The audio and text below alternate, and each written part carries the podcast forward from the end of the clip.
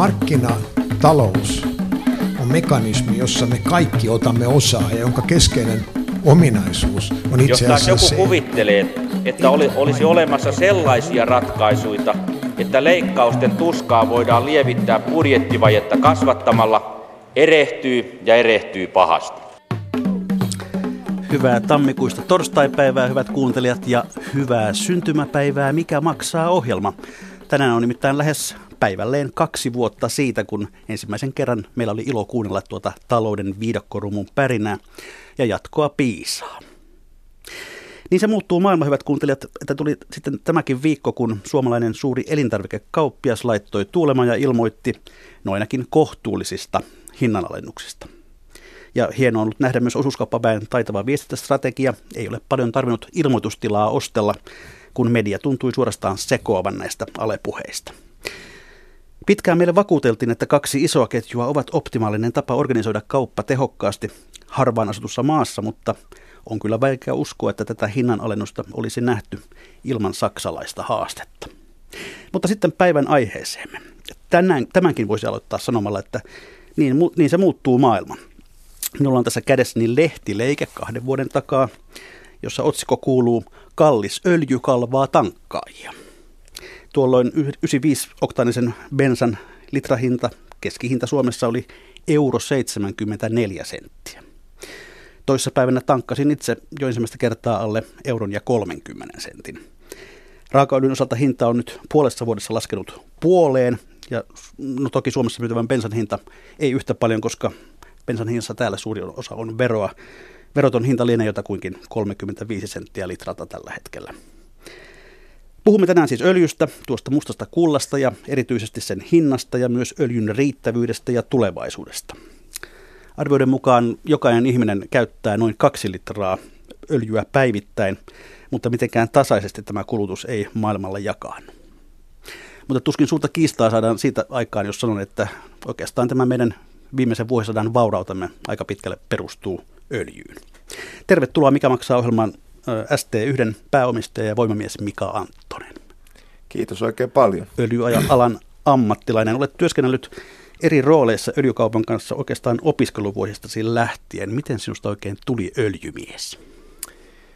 No ei ainakaan minkään suuren suunnitelman kautta, että ehkä monia, monia sattumia osu matkalle ja, ja niin tota, ensimmäinen sattuma varmaan oli se, että päädyin kesätöihin Porvoon öljyjalostamolle ja, ja sitten seuraava sattuma oli se, että Nesteen trading-osastolta minut yhden vapun jälkeen niin tota, herätettiin ja, ja niin, niin pyydettiin töihin. Olin, olin sitten siinä aamutokkeroissa niin sen verran kuitenkin tajuissani, että ymmärsin sanoa, että olen jo lupautunut mennä Porvoon jalostamolle töihin, mutta he sanoivat sieltä sitkeästi, että entä jos he hoitavat asian, niin tulisitko tänne trading-osastolle sitten. Ja minä sanoin, että mikäpä siinä, että kyllä siitä Otaniemestä on lyhyempi matka Keilaniemeen kuin, kuin sinne Sölvikin jalostamolle. Ja siitä alkoi sitten se tradingissa se, se niin kuin työura, että monia sattumien summa.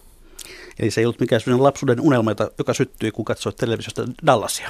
Ei ollut mikään lapsuuden unelma. Dallasia toki kyllä katsoin aika paljon. Se oli suosikkiohjelma siihen aikaan. Aivan. Hyvät kuuntelijat, muistan myös siitä, että voitte osallistua tähän ohjelmaan. Yle Radio 1 etusivulla on niin sanottu lähetysikkuna, jonne voitte kirjoittaa kommenttejanne ja kysymyksiännekin. Palaamme niihin sitten ohjelman loppupuolella. Niin, mitä siellä Nesteellä silloin, kun menit sinne tradingiin, niin mitä se työ piti sisällään? No alussahan tietysti aloitetaan sieltä ihan niistä perustehtävistä ja suorittavista tehtävistä ja, ja niin tota, mun ensimmäiset hommat oli tällaisten jokiparkejen nomineeraukset ja jokiparkejen omi, äh, nomi, äh, niin kuin operatiiviset tehtävät. Neste teki siihen aikaan äh, trading kauppaa ympäri maailmaa ja nämä jokiparkit, joista nyt puhun, niin olivat näitä, jotka lähtee tästä Rotterdam-Amsterdam-alueelta ja menevät sitten niin tota, Reinin jokea pitkin sinne Saksan syvälle, syvään Saksaan ja niin tota, sillä tavalla Saksan öljyhuolto tiettyjen alueiden osalta toimii ja, ja Neste oli mukana siinä kaupassa ja näiden parkejen toimintoja minä hoidin ja, ja niin tota, siinä sivussa opiskelin ja ehkä näin päin ja, ja niin, niin, siinä sai sitten koko ajan lisää uusia tehtäviä ja, ja niin, niin, niin tämä ala alkoi sitten kiinnostaa enemmänkin ja tuntui siltä, että täältähän voisi löytyä sitten se työpaikkakin, niin kun opiskelut saa päätökseen ja niin siinä sitten kävi. Siitä sitten mentiin aika nopeasti näihin niin, tota, trading-tehtäviin ja niin, niin, olin jonkun aikaa näissä, näissä palkitsemishommissa, kun mä tein diplomityöni niistä aiheista ja, ja niin sen jälkeen menin traderiksi ja Pensa, aloin, Pensa oli ensimmäinen tuote, jota aloin, aloin sitten treidaamaan ja ihan niin kuin maailmanlaajuisesti silloin oli, oli vähän sellainen homma, kun se oli uutta ja ihmeellistä, että ainoastaan mielikuvitus oli rajana, että sai tehdä oikeastaan kaikkea, mitä, mitä mieleen juolahti, että riskien hallinta ja, ja vaaralliset toimenkuvat ei silloin ollut vielä ihan, ihan niin kuin hanskassa. Mitä, mitä tuo treidaaminen tarkkaan pitää sisällään? Se on oikeastaan sitä, että katsotaan, katsotaan maailmalta niitä tilaisuuksia, tai oikeastaan trading toimii tällaisena välittäjänä, niin kun, jos ajatellaan toimialana, niin sen tehtävä on välittää öljy jos paikasta A paikkaan B, eli aina syntyy niitä tilanteita, että jossakin sitä on liian paljon ja jossakin on liian vähän. Ja sitten tämän trading-toimialan tehtävä on hoitaa ne erät, jotka on, jossa jossakin on liikaa, jossakin on liian vähän, niin hoitaa ne paikasta A paikkaan B. Ja erityisen niin kuin tavallaan niin kuin tästä haastavaa työtä on se, että pystyy niitä sitten tekemään näitä siirtoja mannerten välillä koska siellä on sitten valuutat on eri, siellä on erilaiset laadut, siellä on erilaiset määräykset ja mä olin itse keskittynyt nimenomaan tähän toimintaan, että paljon, paljon myin pensaa esimerkiksi Euroopasta Yhdysvaltoihin, keskitisleitä Euroopasta latinalaiseen Amerikkaan ja sitten kaukoitään. Ja nämä oli hyvin, hyvin mielenkiintoista puuhaa. Siinä oppi kyllä kaiken näköistä ja näkemään, näkemään sitten monia, monia kulttuureita ja monenlaisia työskentelytapoja ja yhteiskuntia, että hirveän hieno, hieno homma oli kyllä. No jatkoit sitten öljykauppaa yrittäjänä Green Energy-yhtiössä. Muutaman vuoden ajan sitten myyt sen ja sen jälkeen alkoi ST1 tarina. Missä vaiheessa tämä ajatus omasta huoltoasemaketjusta syntyi? No se oli oikeastaan sekin vähän sellainen sattumien summa, että jossakin vaiheessa alkoi tuntua, kun sitä, se trading-työ oli sinänsä aika haastavaa ja, ja ehkä enemmän, ainakin mulla itselläni siihen aikaan jäi sellainen tuntuma, että se on enemmän tästä nuorten leijonien hommaa, koska silloin ainakin nämä työvälineet oli, oli sen tyyppiset, että ei ollut kännyköitä ja työpäivät venyi aika pitkiksi. Eli monesti menin aamulla kahdeksalta nesteen torniin ja sitten kymmeneltä illalla – sammuttelin vahtimestarin kanssa valoja, kun New Yorkin pörssi meni kiinni. Niin kymmenen vuoden jälkeen alkoi tulla sellainen olo, että, että eiköhän tämä nyt ole tässä, että jotain muutakin tarvitsisi tehdä ja varsinkin kun alkoi perhettä sitten vihdoin tulemaan, niin tota, se ei myöskään ole ihan perheen isän hommaa. Ja sitten luonnollisesti mietti, että no mitäs tähän, missä tätä osaamista voi hyödyntää ja, ja niin kun siihen aikaan Suomessa oli vielä retail-puolella, niin todella herkulliset katteet ja se näytti hyvältä idealta, mutta sitten tietysti kun me tultiin siihen bisnekseen, niin katteetkin, katteetkin heikkeni, että se ei enää ehkä sitten sen jälkeen ollut niin hyvää bisnestä, mutta, mutta niin tota, sen oman ammattitaidon hyödyntäminen siten, että pystyy yhdistämään tämän perhe-elämän, se oli kai se, se driveri, miksi siirtyi siitä kansainvälisestä öljykaupasta tähän kotimaan, kotimaan bisnekseen. No niin, mennään sitten tähän varsinaiseen päivän teemaan, eli öljyn hintaan. Meille kaikille on koulussa opetettu, että raakaöljy on hupeneva luonnonvara, joka jossakin vaiheessa loppuu. Mutta nyt tällaisen hupenevan luonnonvaran hinta on puolessa vuodessa siis puolittunut. Tällä hetkellä ollaan alle 50 dollarissa per tynnyri. Se oli 110 vielä juhannuksen seutuun. Mika Anttonen, miten sinä selität tämän ilmiön? No tässä on monta syytä, että tätä ei voi millään yhdellä, yhdellä niin tota, ö, tulokulmalla selittää. Että mä itse jakaisin tämän ehkä kolmeen, kolmeen osatekijään. Ö, ensimmäinen on tietysti tämä kysyntä-tarjontatilanne, joka ehkä sitten kuitenkin tulee näiden muiden asioiden summana, tai mikä on syy ja seuraus, sitä on vaikea sanoa, mutta jaotellaan ne ensiksi. Kysyntä-tarjontatilanne on yksi – sitten on valtapoliittinen tilanne tai poliittinen tilanne ja sitten on kolmas finanssimarkkinoiden toiminta. Ja nämä kolme tekijää ovat nyt niin kuin kaikki vieneet sitä samaan suuntaan ja ne ovat tällä hetkellä toimineet kaikki sen suuntaisesti, että öljyä, öljyn hinta menee alaspäin ja, ja tämä finanssimarkkinoiden toiminta sitten, aina kun he näkevät, että tämä valtapolitiikka ja kysyntä-tarjontatilanne ovat viemässä hintaa johonkin suuntaan, niin nämä sijoittajat, kansankielellä puhutaan näitä spekulanteista, mutta ei ne mitään spekulantteja, ne on sijoittavat rahaa öljyyn tai sorttaavat öljyfutuureja. Ne tulevat sinne aina mukaan, kun he näkevät, että tilaisuus on olemassa ja voimistavat sitä reaktiota. Sen takia me ollaan nyt 48 ja voidaan vielä mennä vähän alemmaskin, mutta en usko, että kovin paljon alaspäin. Ja se kysyntä-tarjontajuttu on sinänsä mielenkiintoinen, että siitä puhutaan, että, että niin tota siellä – olisi jotenkin syntynyt joku yllätyksellinen tilanne. Näinhän ei ole. Kyllä meillä alalla toimijoilla on hyvin selkeä käsitys siitä, että mikä kysyntä tulee olemaan. Nämä nomineeraukset näistä lasteista, mitä ostetaan, ne on monta kuukautta etukäteen tiedossa. Meillä on kysynnästä hyvin tarkka käsitys. Öljyn myyjillä, tuottajilla on käsitys siitä. Jos sitten syntyy ylitarjontatilanteita, niin, niin ne on pääsääntöisesti – sitten sellaisessa tilanteessa syntyneitä, että tehdään tietoisia ratkaisuja, että hyvä on, että myydään silti ja katsotaan sitten mitä tapahtuu. Ja mä niin, niin näkisin, että ei tämä mikään yllätys ole ollut, että siellä on ö, enemmän öljyä markkinoille tulossa, kun niin, tota, niin, niin on kysyntää, mutta se harhakuva, mikä on aika monessa artikkelissa – niin, niin on lukenut, että öljyn kysyntä olisi heikentynyt niin, tai jopa romahtanut, niin se ei pidä paikkansa. Meillä joka vuosi öljyn kysyntä on kasvanut. Viime vuonna kulutettiin sellainen 91,5 miljoonaa parreli, virallis, virallisia lukuja nyt ei vielä ihan ole, mutta yli 91 miljoonaa parreli. Tänä vuonna tulee menee yli 92 miljoonaa parrelia. Ja tämän öljyn kulutus kasvaa jatkuvasti kahdesta kolmesta syystä johtuen, kolmesta oikeastaan. Siinä on niin kuin keskeisimpänä on väestön kasvu. Meille tulee sellainen 80-100 miljoonaa ihmistä joka vuosi. Sitten meillä on kaupungistuminen ja sitten näiden kehittyvien talouksien elintason nousu. Niin näiden aiheuttama öljyn kulutuksen kasvu on niin merkittävä, että tuonne markkinalle tulee noin 10 miljoonaa parrelia – kymmenessä vuodessa lisää kysyntää, eli yhden Saudi-Arabian verran. Ei voi sanoa, että, että öljyn kulutus olisi mihinkään romahtanut. Kyllä kysyntää on, mutta nyt hetkellisesti siellä niin tota, ei haluta äh, välttämättä niin kuin juuri tämän päivän tilanteeseen reagoida sen kysynnän suhteen ja, ja niin tota, siihen sitten vaikuttaa myöskin politiikka.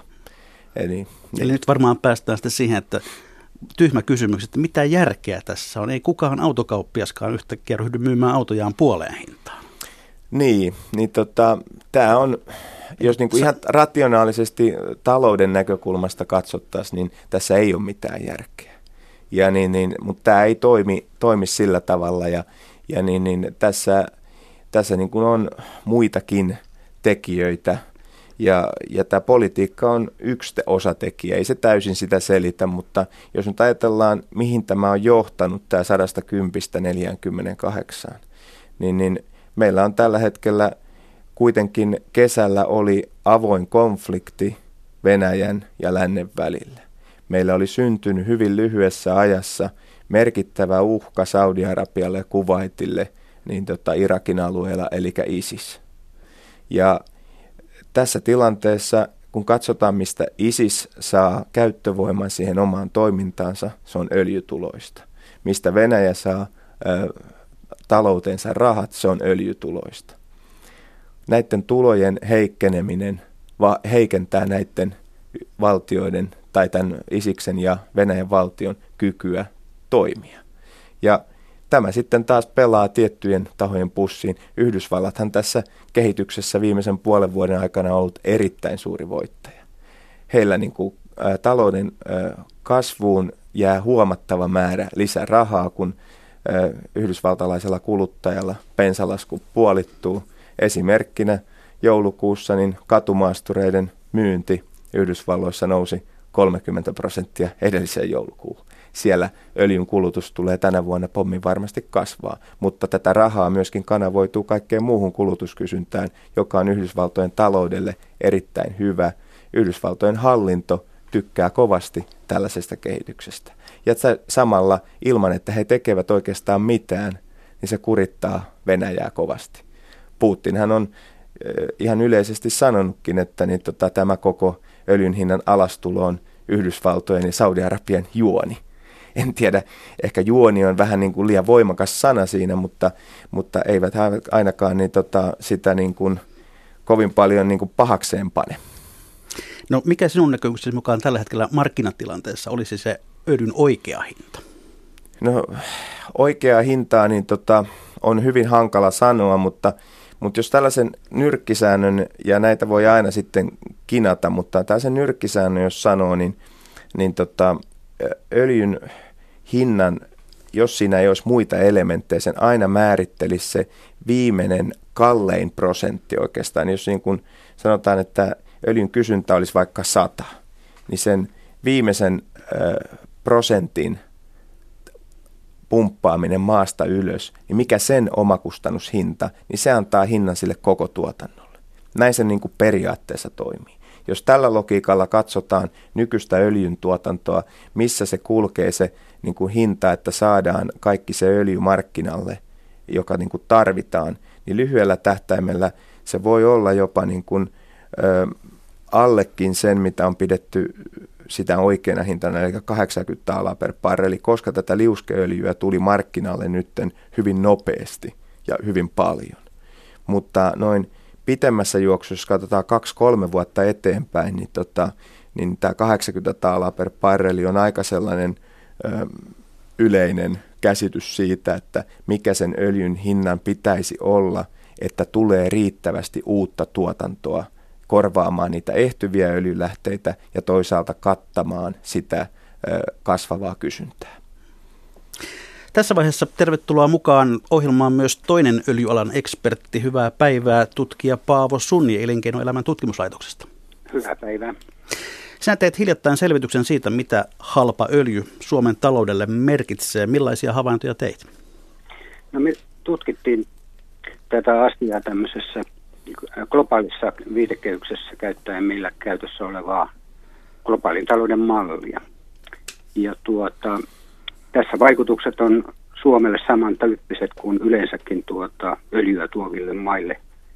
Mutta tuota, meidän oma erityispiirteemme on se, että me ollaan hyvin riippuvaisia öljy, öljyriippuvaisesta Venäjän taloudesta ja tuota, se sitten heikentää meidän meidän tuota vaikutuksia sillä tavalla, että jos se tuota, katsotaan kokonaistalouden näkökulmasta, niin tämä öljyn lasku lisää meidän PKT tänä vuonna puolisen prosenttia, mutta se on vain puolet siitä, mitä se lisää periaatteessa euroalueen tuotantoa. Ja tämä erotus johtuu siitä sitten, että Venäjän talous öljyhinnan ja Ukrainan kriisin epävarmuuksien takia, niin näiden simulointien mukaan tippuu 6 prosenttia tästä vaihtoehtoista urasta, mikä sitten heijastuu sitten meidän vaikutuksia pienentävästi.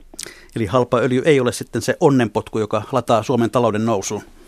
No kyllä se onnenpotku on, sehän on tavallaan mannaa taivaasta, mutta tuota, ja sopii erityisesti tähän tilanteeseen, että kuluttajien ostovoima nousee ja, ja tuota, teollisuuden kannattavuus paranee, niin tuota, se on erittäin hyvä tekijä, mutta ei se kyllä pelkästään tähän riitä, koska tämä taloustilanne on niin heikko.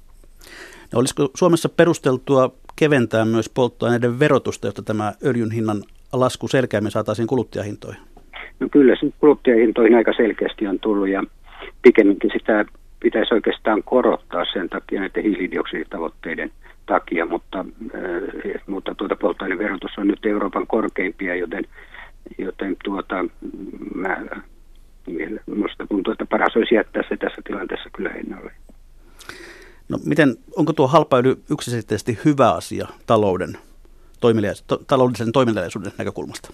No se tässä varmaan monia ihmetyttää, että kun tuota, tämmöinen tavallaan onnenpotku tässä tulee meille öljyn, öljyn kuluttajille, niin tuota, sitten kuitenkin ruvetaan sitten puhumaan deflaatiosta ja ihmettelemään sitä. Ja tässä kannattaa tuota, pitää mielessä se, että deflaatio, se, että öljyhinta aiheuttaa kuluttajahintaindeksin painumisen negatiiviseksi, se ei ole vielä deflaatiota, se on vasta yhden hinnan periaatteessa suhteellinen muutos. Että deflaatiota olisi se, että kaikki hinnat rupeisi laskemaan ja siitä tulisi sitten tämmöinen inhottava kierre. No tämä, tämä deflaatiopelko johtuu siitä, että tuota, keskuspankit pelkäävät nyt ja se on se syytäkin, että, että tuota, inflaatio-odotukset tuota, rupeaa laskemaan ja sitä kautta sitten ennen pitkää pakottaa tämän hintakehityksen tämmöiseen negatiiviseen kierteeseen. Siitä syystä nyt yksi keskeinen tekijä tänään todennäköisesti tehtäville massiivisille eli, tuota, keskuspankkien päätökselle, niin tuota se, se on tässä keskeisenä perusteena, eräänä keskeisenä perusteena. Tutkija Paavo Sunni Etlasta, kuinka poliittisena sinä pidät öljyn nykyistä maailmanmarkkinahintaa? Öljymarkkinat ovat erittäin poliittiset. Siihen liittyy Yhdysvaltain turvallisuuspolitiikka, siihen liittyy monimutkaiset lähi konfliktit ja monta muuta tekijää. Mutta mä en pidä tätä hintaa nyt, tämä on sikäli poliittinen, että mun mielestäni keskeisin tekijä siihen, että tota, nyt me nähdään nämä alhainen hinta on se, että Saudi-Arabia ja OPEC Saudi-Arabian johdolla niin päätti olla leik- tuota, leikkaamatta tuotantoa, mitä se oli nyt tätä ennen säädellyt pitkään sitä hintaa. No miksi OPEC teki näin? No tuota, käsittääkseni ne on nyt haluaa saada, saada, saada tiukemman otteen öljymarkkinoista. Ne on tuota, vähän strategisesti aika, aika, peruste, aika huonolla perustein pitänyt sitä siellä korkeammalla, joka on sitten laukassut tänne öljyhintaa tai tämä liuskeöljyvuumi tuota Yhdysvalloissa. Nyt tässä koitetaan saada markkinat jälleen näppeihin ja tuota, vähän niin kuin saamaan kuriin tätä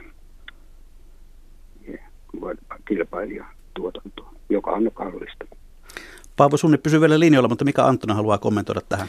Niin, no itse asiassa sieltä tuli oikeastaan ihan just se samakin asia, mutta niin, niin pikkasen näen sen niin, tota, niin, niin, enemmän myöskin poliittisena. Tämä päätös se, että minkä takia Saudi-Arabia, kun oltiin tultu marraskuussa jo 60 taalaan per barreli, vieläkään ei nähnyt tarpeellisena leikata tuotantoa, niin tämä oli kyllä mun nähdäkseni aika lailla selkeä poliittinen päätös, poliittinen ratkaisu.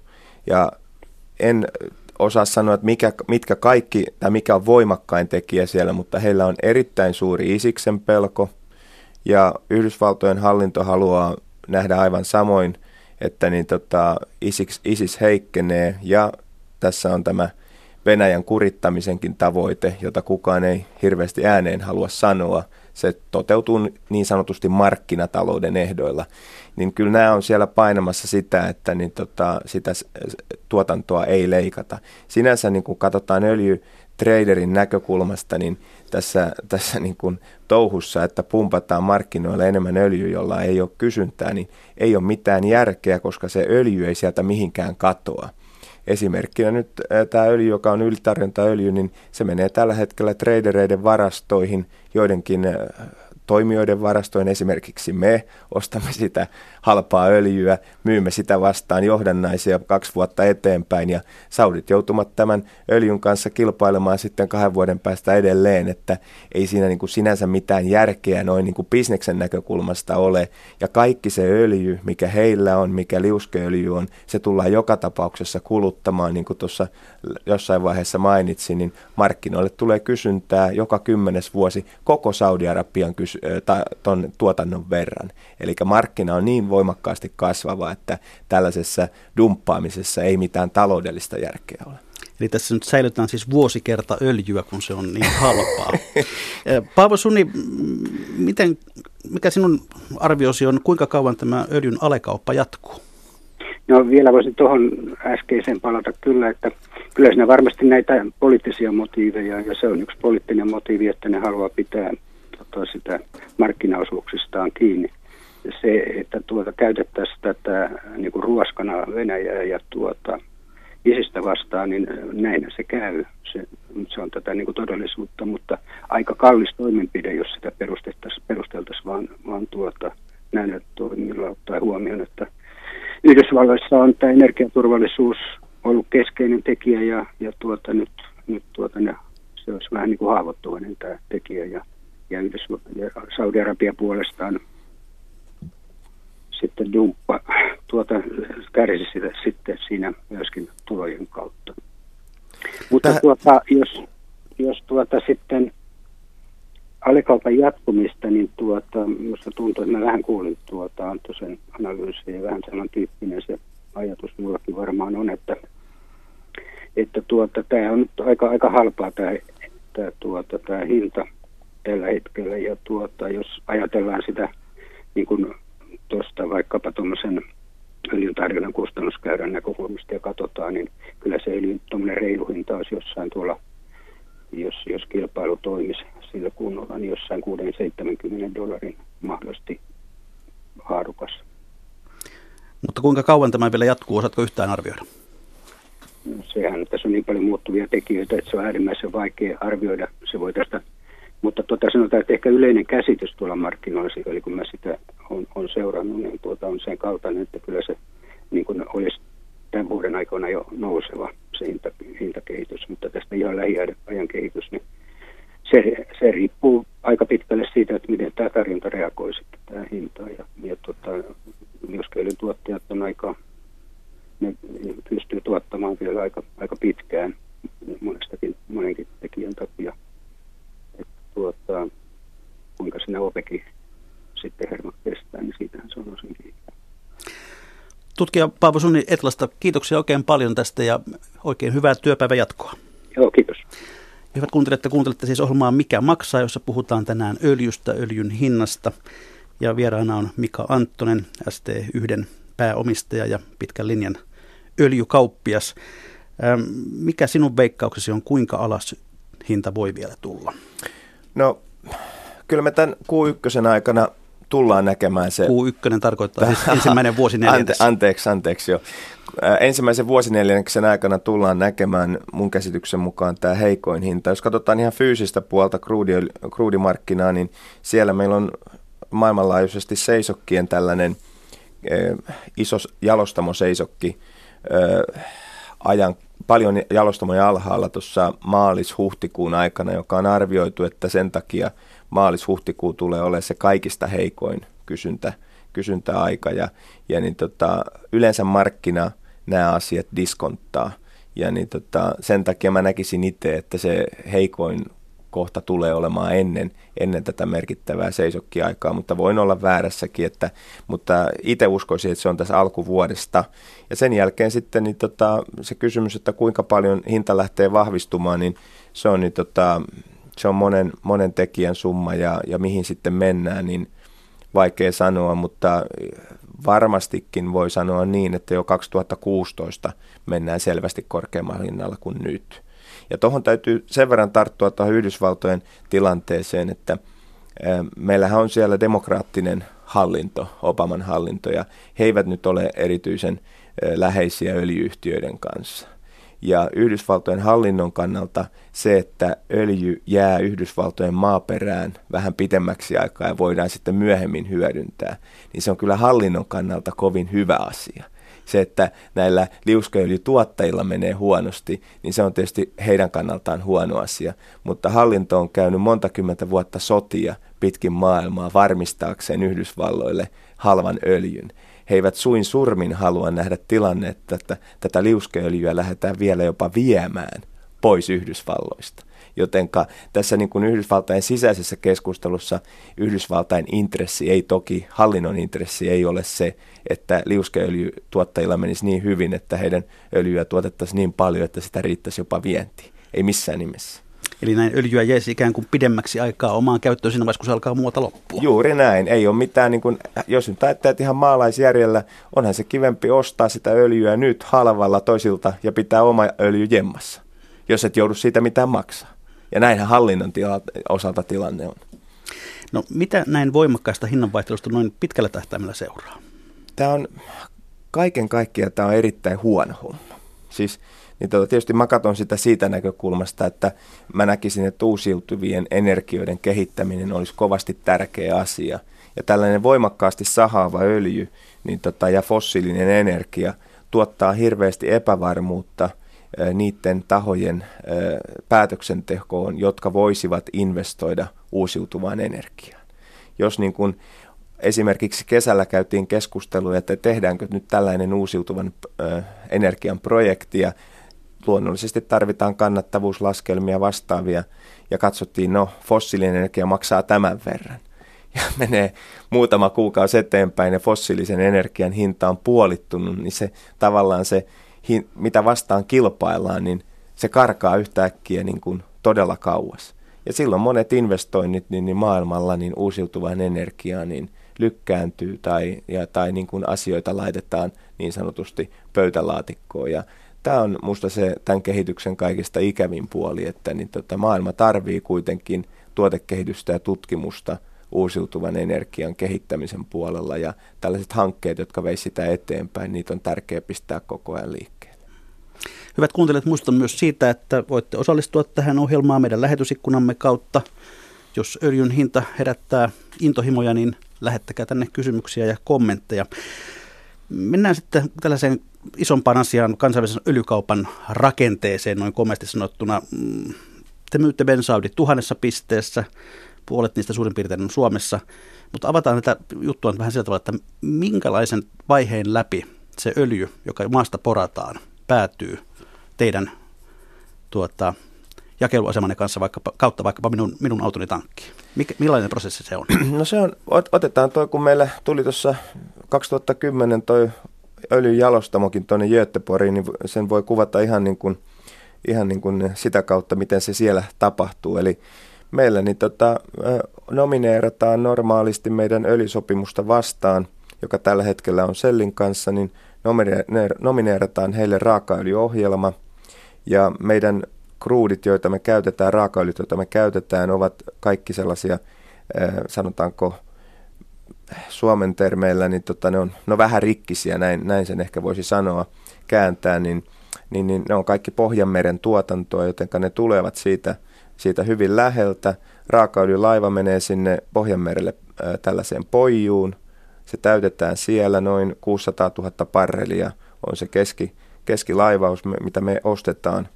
Se tulee sieltä yhden päivän, puolitoista päivää siihen Göteborgiin, se puretaan, menee tankkiin, näitä raakaöljyjä sitten sekoitetaan hiukan, että saadaan oikea, oikea syöttö. Sen jälkeen menee sinne jalostamon yksiköihin raakaöljyn tislauksesta lähtien ja sieltä tulee eri öljytuotteita, jotka sitten menee omiin säiliöihinsä ja sieltä ne sitten siirtyvät niin kuin jakeluterminaaleille ja Göteborgissa on yksi omakin, niin sieltä se menee suoraan sitten jakeluun. Ne, mitkä esimerkiksi otetaan Suomeenkin sieltä jonkun verran pensaa, niin se menee sitten laivalla suomalaiseen jakelu terminaaliin, vaikka Haminaan tai Poriin, josta sitten se lastataan rekkaan.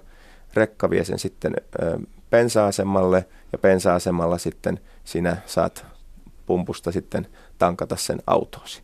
Tässä se suunnilleen, suunnilleen on tämä niin kuin rakenne, miten se kulkee. Kuinka kauan se prosessi kestää?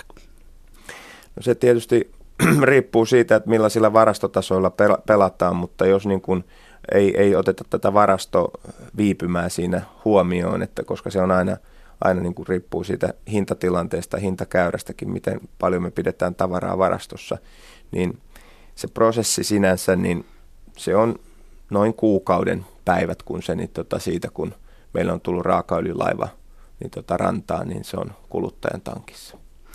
No ettekö te kyttää tällaisia halpoja eriä maailmalta? Käytättekö te koko ajan vain samaa toimittajaa?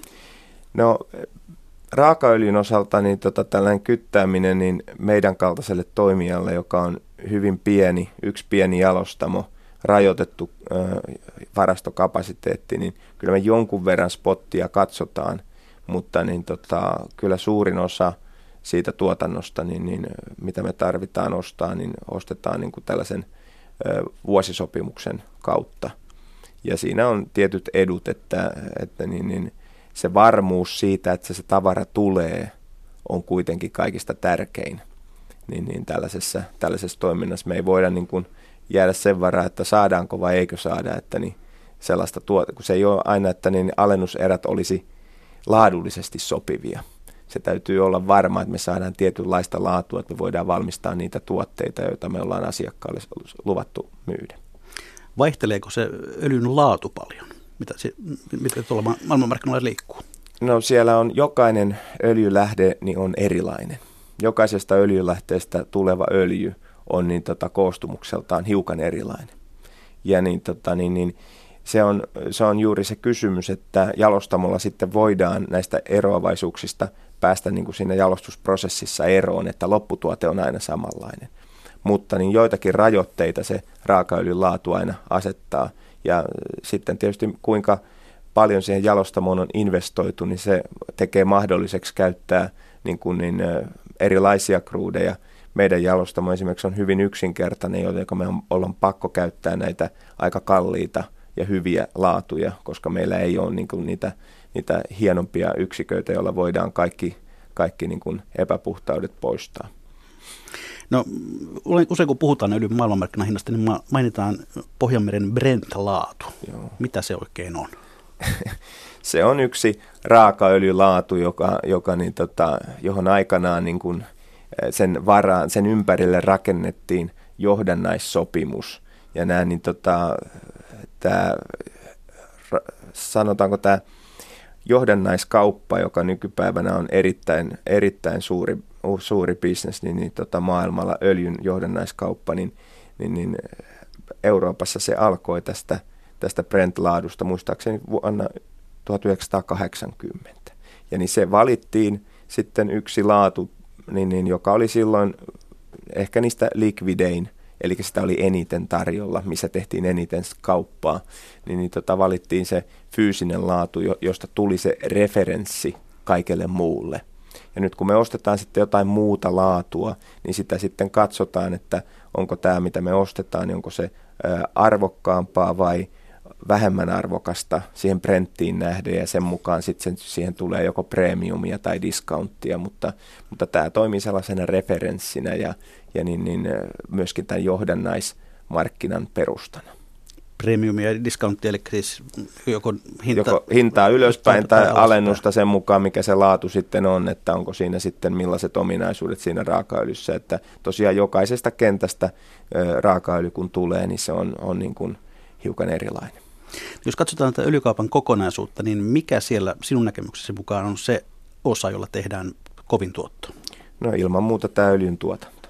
Et niin, niin, niin tota, siinähän joku Saudit, niin tota, siitä aina leikkisesti kerrotaan, että, että siellähän se öljyn etsintä on sitä, että peduini menee viidako, tonne, tonne aavikolle ja heittää keihään sinne ja katsoo, että tosta alkaa pulputtaa ja sitten lyödään pumppu siihen ja putki rantaa ja niin tota, öljyä markkinoille. Eli näissä tietyissä paikoissa sen tuotantokustannus on kovin halpa ja sitten jos niin kuin mietitään, että siitä ollaan saatu viime kesänäkin 110 taalaa per barreli, niin jokainen ymmärtää, että, että kate on aika monta tuhatta prosenttia.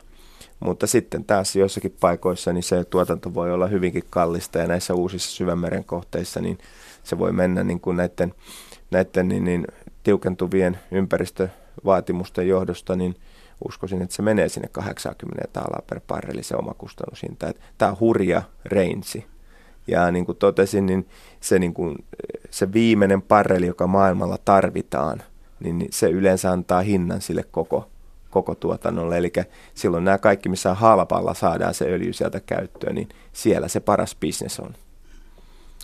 No, jo 70-luvun öljykriisin yhteydessä mm, puhuttiin siitä, että öljyä riittää silloin sen tiedon mukaan kai noin 30 vuodeksi. No sitten sitä on löytynyt lisää, ennusteet ovat muuttuneet. Mikä on sinun käsityksesi tällä hetkellä, että miten pitkäksi aikaa öljy riittää? Ei öljy tule koskaan loppumaan, että ei, ei kivikausikaan loppunut siihen, että kivet loppu, että ei öljy, öljykausi niin sanotusti tule siihen loppumaan, että öljy loppuisi, vaan niin tota, sen käyttö tulee vähentymään – silloin, kun me kehitämme uusiutuvan energian puolelta äh, ratkaisuja, jotka ovat teknistaloudellisesti kilpailukykyisiä öljyn kanssa. Ja tämä tulee tapahtumaan seuraavan sadan vuoden aikana, että sitten öljyn käyttö vähenee. tiettyyn käyttöön sitä varmasti tullaan käyttää senkin jälkeen, koska se on tänä päivänä läsnä meillä niin monessa paikassa. Ihmiset ei aina ymmärräkään eikä muistakaan, että missä kaikessa on öljyyn perustuvia tuotteita. Se mielletään aika monesti vain nämä auton polttoaineet, mutta se on tässäkin huoneessa, kun katsotaan ympärilleen, niin monessa mööpelissä on öljyä ja, ja monessa asiassa on, on niin kuin öljyjohdannaisia ja, ja niin tota, ei se tule kokonaan poistumaan, mutta, mutta se tulee pikkuhiljaa vähenemään ja sen hinta tulee kalliimmaksi, kun joudutaan menemään sellaisiin vaikeimmista hyödynnettäviin paikkoihin. No miten kalliiksi öljyn pitäisi tulla, että tavallaan tulee kannattavaksi kehittää riittävästi vaihtoehtoja?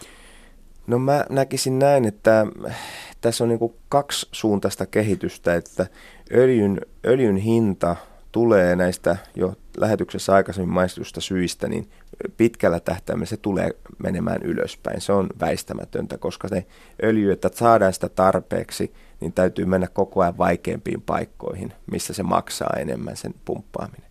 Eli sen hinta on niin kuin, niin kuin selkeästi kallistuva. Sitten vastaavasti, kun me katsotaan uusiutuvan energian kenttää, niin siellä on käynnissä tutkimus- ja tuotekehitysratkaisuja ihan sellaisista uusistakin asioista, joista meillä ei tänä päivänä ole vielä mitään tietoa.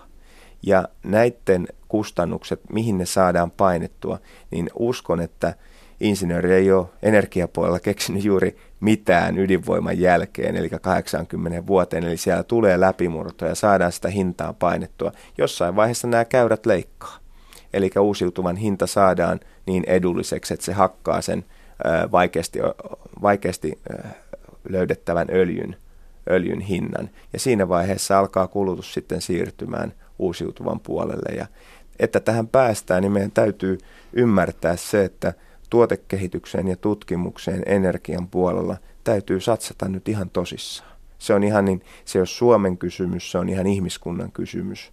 Me ei voida tällä fossiilisella tiellä jatkaa seuraavaa 200 vuotta, että kyllä siihen riittää hiiltä. Hi- hiiltä esimerkiksi riittää varmaan 5-600 vuodeksi, mutta niin tota, se, ei ole, se ei ole kestävä tie. Niin olet sanonut jossakin yhteydessä, että ilmasto- ja ympäristösyistä oikeastaan kaikki öljy olisi jo syytä jättää maahan. Se on aika erikoinen ajatus öljykauppialta. No siis, en, mä, mä en ole mikään fanaatikko enkä uskovainen. Tämä on enemmänkin eh, niin kuin lausunto, joka perustuu siihen, että jos me ajatellaan kestävän kehityksen näkökulmasta ja siitä, että halutaan pitää tämä planeetta asuttavana, jossa on niin kuin kaikilla niillä ihmisillä, jotka täällä tänä päivänä tallustaa, niin, niin kuin hyvät elinolosuhteet, niin kyllä meidän täytyisi voimakkaammin pyrkiä pois fossiilisista polttoaineista. Ja niin silloin tällaiset oman firman taloudelliset intressit on tällaisessa kontentissa aika pikkuasia. Niin ne ne ne ei ole paini samassa sarjassa.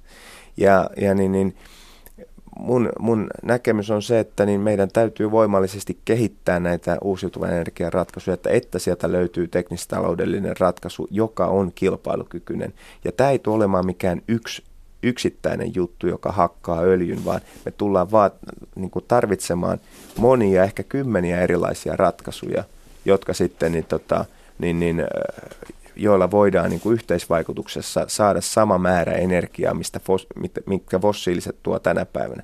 Fossiiliset energialähteet kuitenkin tuottaa maailman energiasta 80 prosenttia tänä päivänä hiili, maakaasu, öljy. Ja ennusteiden mukaan näin on vielä 20 vuoden päästäkin. Ja tämä on, tämä on sellainen kehitystrendi, joka täytyisi saada kääntymään toiseen suuntaan. Ja siinä niin kuin tämä tuotekehitys ja tutkimus, mä toistan sitä nyt koko ajan, mutta kun ei se tule millään hokkuspokkustempulla.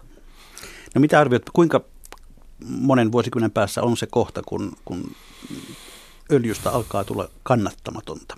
Me mennä, siirrymme oikeasti No, suuressa mä, mittakaavassa pois sen käytöstä? No mä itse uskon valitettavasti, että se vie kauemmin kuin mä toivoisin. Että jos mun pitää realistisesti niin kuin, niin kuin sitä ajatella ää, niin kuin ammatti, ammattilogiikalla, niin se varmaan on 50 ja 100 vuoden välillä. Mutta niin tota, totta kai toivoisi, että se löytyisi nopeamminkin. Mutta niin, niin, se haaste on valtava. Se energian määrä – kun katsotaan niin kuin megawatteja ja sitten pistetään ne kaikki nollat siihen, mitä siinä tarvitaan, niin se on niin hurjaa, että vaikka sulla on jotain yksittäisiä teknologioita, jotka, joilla voidaan tehdä energiaa, niin sitten kun aletaan puhumaan siitä määrästä, niin, niin tota, se, että se pitää olla koko ajan jatkuvasti käytössä, niin, niin siinä tullaan niin kuin ongelmiin, joita niin kuin nykyisillä ratkaisuilla uusiutuvan puolella ei pystytä ratkomaan. Ja sen takia me tarvitaan jotain sellaista uutta, mistä me ei tänä päivänä tiedetä vielä mitään. Mutta tässä mä oon optimisti ja haluaisin luoda uskoa tähän tuotekehitykseen ja tutkimukseen, että insinööri on keksinyt vaikka mitä viimeisen 50 vuoden aikana esimerkiksi IT-puolella. Me ollaan päästy kuuhun ja kaikkea muuta. Me ei olla energiapuolella tehty mitään 80 vuoteen pitkälle sen takia, kun meillä on ollut halpa öljy. Nyt pitäisi vaan laittaa ne ihmisten aivot kehittämään niitä ratkaisuja, että näistä fossiilisista päästään eroon. No ST1 tuloksesta valtaosa tulee kuitenkin ihan tästä klassisesta bensakaupasta. Sen lisäksi teillä on näitä erilaisia biohankkeita. Joskus kuulee sanottavan, että tämä on vähän tällaista raan bisneksen viherpesua. Mitä vastaat tällaiseen kritiikkiin? No jokainen voi tulla katsomaan, niin ei mä ole missään vaiheessa salailu meidän lukuja ja ne näkyy niin tota, varmaan nettisivuillakin ja mä oon monta kertaa sanonut, että eh, tämän fossiilisen öljybisneksen tuotot antaa meille mahdollisuuksia, mahdollisuuksia investoida eh, niin kuin näihin uusiutuvan energian tuotekehitys- ja tutkimushankkeisiin. Meillä on tällä hetkellä useita sellaisia erilaisia projekteja käynnissä, ja ne on kaikki tappiollista toimintaa. Ja ne maksaa meille, mutta me laitetaan niin, tota, niihin rahaa sen takia, että me halutaan niin kuin elää niin kuin me puhutaan. Mutta ei ole, se on naivia sanoa, että me lopetettaisiin se niin kuin fossiilisen öljyn kauppa, koska sieltä me saadaan ne rahat, millä me sitä tuotekehitystä ja tutkimusta tehdään. Ja se on mun mielestä siinä, siinä mielessä suomalaisille voi sanoa, että se on aika niin kuin hyvin perusteltua tämä meidän toiminta vielä muullakin tavalla, koska me tehdään tämä öljykaupan voitto ja yhtiön tulos pääasiassa ulkomailla. 85 prosenttia meidän tuloksesta kuitenkin tulee Suomen rajojen ulkopuolelta ja meidän kaikki investoinnit tässä uusiutuvassa energiassa on kohdistunut Suomeen. Että jospa näin toimisi noin valtionkin energiayhtiöt, niin meillä olisi asiat menisi jo paljon paremmin. Puhutaan sitten lopuksi muutama sana suomalaisesta polttoainemarkkinasta ja kilpailusta täällä. Kuten on todettu, teidän ketjunne on kasvanut huimaa vauhtia. Ensin panitte Esson yhdessä ABC kanssa lihoiksi täällä. Ja sitten nykyisin omistatte myös Shell-asemat Suomessa ja Ruotsissa. Ja jos Norjan kilpailuviranomaiset hyväksyvät kaupan, niin kohta myös Norjassa. Onko tavoite laajentua vielä uusiin maihin? Ei ole mitään sellaisia tavoitteita, niin tota, meidän strategia on olla CO2 hyvän energian valmistaja ja myyjä. Ja, ja nyt tota, nämä kaupat, joita on tullut öljypuolella, niin on luonnollisesti ollut isoja, mutta ne on ollut enemmänkin ö, sen takia, että ollaan saatu niin kuin, tätä markkinaa järkevämmäksi, erityisesti Suomessa ja Ruotsissa tämä 2010 kauppa ja sitten se, se, se Esson kauppa sitä aikaisemmin. Tämä Norjan kauppa nyt oli lähinnä sellainen tilaisuus, joka niin kuin oli enemmän opportunistinen kuin minkään strategisen ajattelun niin tota, johdannainen. Eli nähtiin, että siellä on tällainen mahdollisuus, tartutaanko mahdollisuuteen. Tällä voidaan saada hyvää kassavirtaa, kun toiminta laitetaan meidän moodiin ja se kassavirralla taas voidaan edelleen luoda resursseja tälle meidän strategiselle ajattelulle. No onko tämä suomalainen polttoaineen markkina tai tämä jakelubisnes, onko se näkökulma siihen muuttunut, kun aikaisemmin olitte pieni toimija ja nyt olette jo aika iso toimija? Onko näkemys siitä, minkälainen bisnes tämä on, niin muuttunut? No ei, kyllä Suomi, Suomi on, niin tota, kyllä mulla aika lailla samanlainen näkemys on. Suomi on niin tota, ehkä meidänkin takia tai meidän johdosta tai ansiosta, en mä osaa sanoa mikä, niin me aikanaan tultiin tänne, niin nämä marginaalit oli tosiaan herkulliset – Ja niin tota, sitten kun APCkin tuli, tuli tänne ja sitten tuli kaksi uutta toimijaa, jotka otti aika lyhyessä ajassa niin bensamarkkinasta yli puolet, niin luonnollisesti nämä marginaalit meni aika lailla, sanotaanko, lattian rakoon. Et Suomihan on pitkän aikaa ollut niin tota, yksi Euro, Euroopan heikoin, heikoin retail-markkina, jos katsotaan kannattavuutta. Ja siinä mielessä niin tota, se on varmaan kuluttajan kannalta ainakin – ainakin hyvä asia, mutta tietysti tämän toiminnan kehittämisen kannalta se on pikkasen haasteellinen, mutta emme sitä valiteta. Itse ollaan siinä aika pitkälle pitkälle syyllisiä, että sen näkee hyvin meidän tuloksesta, niin kuin tuossa totesin, niin tota, Suomi generoi oikeastaan tulokseen sen 15 prosenttia vuositasolla. Ja kuitenkin asemien määrässä esimerkiksi, niin meillä on puolet asemista täällä. Niin joka, jokainen voi siitä vähän päätellä, että mistä ne, mistä ne niin kuin pennoset tulee. No yritettäisiin selkeästi näköjään vakuuttaa, että kilpailu on, on armotonta ja kovaa, mutta onko, onko se sitä, aika usein kun tuolla ajelee ja näkee vierekkäin kaksi asemaa. Tänä aamuna viimeksi, kun ajoin töihin, niin oli vierekkäin teidän asema ja nesteen asema ja hintaero ö, puoli senttiä mm. tai jotain sitä luokkaa. Tuntuu, joskus tuntuu siltä, että jossakin ne pojat sopii aamulla, että mihin, mihin tasoon pannaan ei varmasti sovi. Ja niin, tota, niin, niin, niin kun, ne hinnat on, on niin kun, sanotaanko, jonkun alueen sisälläkin voi olla niinkin rajuja hintoja kuin niitä hintaeroja kuin jopa 10 senttiä. Ne vierekkäiset asemat on yleensä aika lailla samassa hinnassa, mutta sitä alueella voi olla jopa 10 sentin eroja. Ja kyllä siinä sellainen nyrkkisääntö on, että ne halvimmat asemat silloin myyvät niin kuin todennäköisesti tappiolla ja, ja sitten yritetään jossakin toisessa paikassa tehdä sitä, sitä rahaa. Että kyllä se niin kuin kokonaisuus, jos katsoo meidän lukuja tuolta, tuolta niin tota, ihan virallisia lukuja, niin litramäärän jakaa sillä tuloksella, niin näkee, että se niin kuin lopputulema on kuitenkin se, että noin sentti meille siitä toiminnasta Suomessa jää ja kun puhutaan sentistä, niin se ei ole sitten tarkkuus siitä, että ylipäänsä päästään positiiviseen tulokseen, niin tota, se on aika pieni. Sitten vilkaistaan hieman lähetysikkunaa. Siellä tuo Martti Patokoski on lähestynyt meitä tällaisella kysymyksellä. Minkä verran hintasodan syttymiseen on vaikuttanut BRICS-maiden hanke korvata Yhdysvaltain dollari yhteisesti käyttöön ottamallaan laskutusvaluutalla? Jos näin tapahtuu, sehän mullistaa maailmankaupan perusteellisesti. Osaatko tähän sanoa? En osaa sanoa tuohon, mutta se, että dollarista luovuttaisiin öljykaupan suhteen, niin pidän sitä erittäin epätodennäköisenä. Ja hyvät kuuntelijat, sitten on jälleen tämä perinteinen viikon talousviisauksien ja talousvinkkien aika. Laittakaa hyvä kiertämään, jakakaa talousviisauttanne muille, lähettäkää minulle sähköpostia osoitteella juho-pekka.rantala.yle.fi ja ihan perinteisellä postilla. Postikortti ilahduttaa aina. Osoite on postilokero 88 00024 Yleisradio. Viikko sitten jäi viikon yleisövinkki lukematta, koska toimittaja ei tuntenut kelloa, mutta se tulee nyt tässä. Vinkinantaja on Reino, joka on tutkailut vakuutusasioita. Kilpailuta vakuutuksesi. Vakuutusyhtiöt korostavat mielellään keskittämisen etuja, mutta ei ole itsestään selvää, että kaikki vakuutukset samassa yhtiössä on asiakkaalle paras ratkaisu. Tutki myös, voitko hyödyntää keskittämisalennuksia niin, että otat näön vuoksi muutaman euron täytevakuutuksia, jotka eivät aidosti korvaa mitään, mutta tuottavat huomattavan keskittämisedun. Näin siis Reino Ypäjältä. ST1 hallituksen puheenjohtaja ja pääomistaja Mika Anttonen, mikä on sinun viikon talousvinkkisi tai talousviisautesi? Jaa, niin tota, kuluttajalle kai nyt pitäisi antaa joku sellainen vinkki, josta voisi olla jotain konkreettista hyötyä.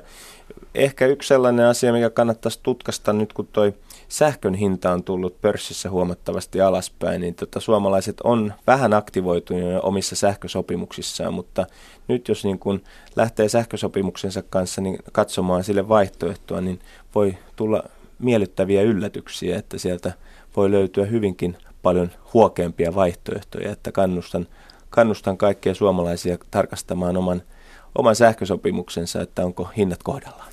Eli ei kun kilpailuttamaan. Kiitoksia paljon vierailusta Mika Anttonen. Kiitoksia hyvät kuuntelijat. Mikä maksaa, sitä ihmetellään sitten jälleen parin viikon kuluttua. Anteeksi, viikon kuluttua.